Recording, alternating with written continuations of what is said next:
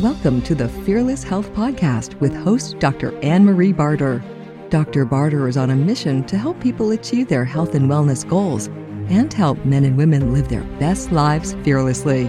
Dr. Barter is the founder of Alternative Family Medicine and Chiropractic in Denver and Longmont, Colorado. Thank you so much for joining us here today on the Fearless Health Podcast. I'm your host, Dr. Anne Marie Barter.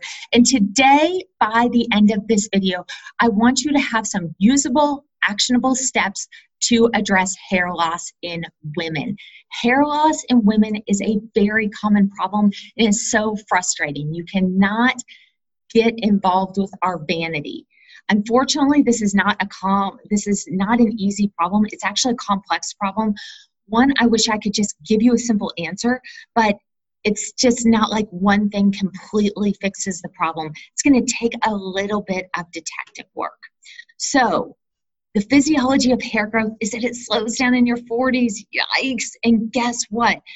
Hair loss is a normal part of aging. Some things we need to consider for hair loss in women is that it can be due to a hormone imbalance something called high androgen hormones in women. This is why hair loss is actually more prevalent in men because they have more androgenic hormones. So I think it's really, really important to get those hormones checked. Nutrition deficiencies, hypothyroid or low functioning thyroid, food sensitivity, we actually have increasing evidence suggesting that those who have anti gliadin antibodies have a higher likelihood of having hair loss. Okay, that can be more of a gluten slash wheat sensitivity. So let's look at this hormone imbalances of women that have too much androgen related hormones. Okay, so we're going to take this step by step. Okay, we want to make sure that we can help causes related to inflammation. One thing that helps to really get a pulse on is your blood sugar. What does your blood sugar look like? Because if your blood sugar increases, then women are likely to produce more androgen related hormones as a result. Okay. And one example of this is something called PCOS or polycystic ovary syndrome slash disease. So, how do we know if you're androgen dominant, right? So, that's what the meat of this gets down to. It is important to have labs to see what your hormone levels look like. Blood work for glucose, and I like to use Dutch testing for hormones. Okay, so why I like Dutch testing versus saliva testing? Um, it's more comprehensive when measuring the cortisol levels. We're not only able to see what's happening with the circulating free hormones, but also what is going on in the brain. This is called the HPA axis. And this gives us a fuller picture of what's going on with your cortisol status to check both free and metabolized cortisol.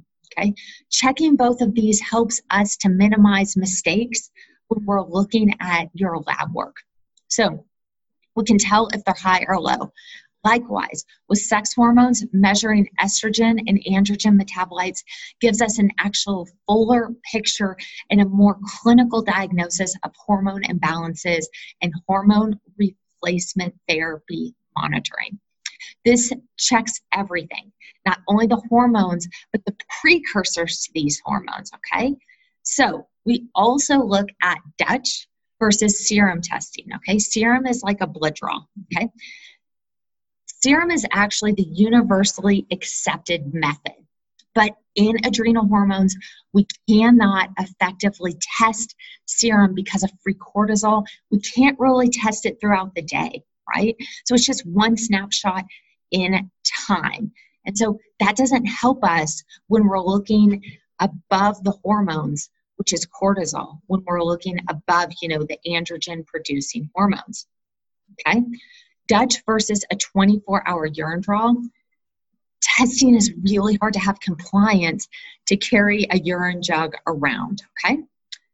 Other things that can cause hair loss is certain drugs like anti inflammatories, antidepressants, antibiotics, ulcer meds, statins, chemo drugs, heart medication. This list is not comprehensive, but these are very, very common ones that a lot of folks use, and they haven't correlated that when they started on a particular pharmaceutical, their hair loss started. Another thing is nutritional deficiencies are a very, very common cause of hair loss, okay? We need to figure out why you are nutritionally deficient. Okay. And you should ideally be getting nutrition from the food that you're eating as long as your diet is reasonable. But, but, and it's a big but, a lot of people have absorption issues in the gut. So they may not be absorbing that wonderful, healthy food that they're eating. Did you know that pathogens in your gut thrive off of the food that you're eating? So, generally, it's a good idea to run a stool panel. And we want your medicine to be your food, right? And so, we know that if we can fix what's going on in your gut, you can actually absorb these things that are needed, okay? But common vitamin deficiencies with hair loss, and I want to also preface this list is not comprehensive, but these are a lot of the common things zinc, EFAs, aka fish oil, vitamin A, iron. I get time and time again, should I take this supplement, that supplement, magnesium, blah, blah, blah, blah, blah. My flatline answer is let's check your levels because a lot of times it is not safe to just willy nilly take supplements because you heard it's good for XYZ, especially something like iron. You always need an iron test before going on iron. Iron is actually a metal okay? And it's very important to have normal levels in your body, right? Um, but we can have excess iron that causes a lot of problems and a lot of inflammation that can lead to oxidative stress. Like any other heavy metal, add in cadmium, plutonium, etc. So it is so important to see what iron levels are before you start on a course of iron supplementation. Okay?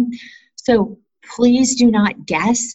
Instead, use testing to really determine where your nutrient levels are and um, what we can figure out to move forward with those nutrient levels. Another issue that can be going on that can cause hair loss is hypothyroid. Okay, and the thyroid is a hormone regulator that is going to affect the development of hair at the root. It plays an important role in skin homeostasis and in the thyroid patients, the skin, the epidermis, is thin. So it shows us that the thyroid gland regulates both the skin and hair proliferation. And in hypothyroid ep- patients, the epidermis is almost always thin, which can develop into an alopecia, aka hair loss. Okay? So just get your entire thyroid panel checked. The next thing that can cause problems is celiac disease because the antibodies to gluten can react and cause an attack on the hair. Ugh. And people have a couple options. They can change their diet and they can see if they improve. But I really think it's important with your current diet to run the labs to actually figure out if you're celiac or not. The reason for this is because you need to determine how careful you need to be. Are you actually, do you actually have celiac disease? Are you just more gluten sensitive? Those make a difference in your overall lifestyle. Because if you're celiac, foods can't be prepped in the same kitchen as they are with gluten. And so I think there's just a lot of advice out there to go gluten free, but I think it's best to test to really see where your levels are. So, Thank you so much for watching us here today. That kind of sums it up for hair loss. I hope that gives you some ideas on where to start and how to move forward. We look forward to seeing you in the next video. Thank you so much. Bye bye. Thank you so much for listening. If you enjoyed learning with us today, please give us a five star review, comment, like, and share our podcast with your friends and family. As always, if you'd like to learn more information about today's guest, please head over to fearlesshealthpodcast.com for links to their site and other educational resources.